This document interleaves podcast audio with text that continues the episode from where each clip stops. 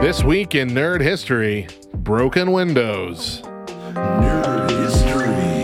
Microsoft Windows 11, which is actually the 13th or 14th version of Windows, depending on how you define a version, is rolling out worldwide right now to fairly positive reviews. But when Bill Gates announced and showcased Windows 1.0 on November 10th, 1983, there is no way any of us could have predicted the changes the next four decades would bring to the PC.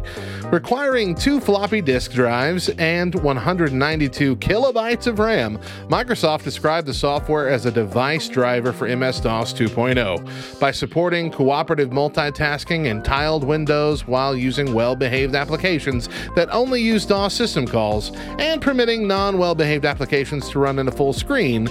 Windows differed from other operating systems that could only do one thing at a time.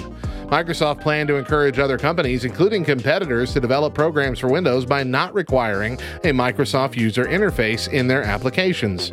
In an attempt to de emphasize the multitasking aspect, the company stated that Windows' purpose, unlike that of TopView from IBM, was to turn the computer into a graphics rich environment while using less memory.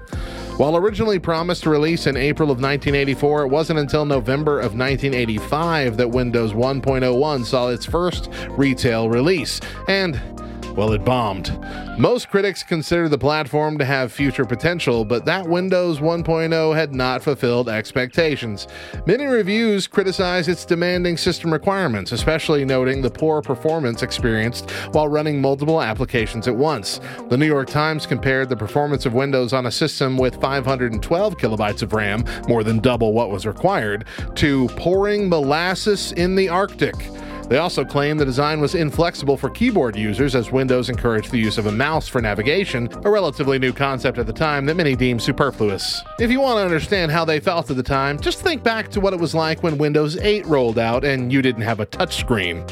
It would be replaced by Windows 2.0 just two years later. Despite the negative reaction, there is no doubt it laid the groundwork for some of the best operating systems throughout the last 36 years, and Windows 8, but we try to forget about that one. I'm Radio Matt. See you next time for more Nerd history.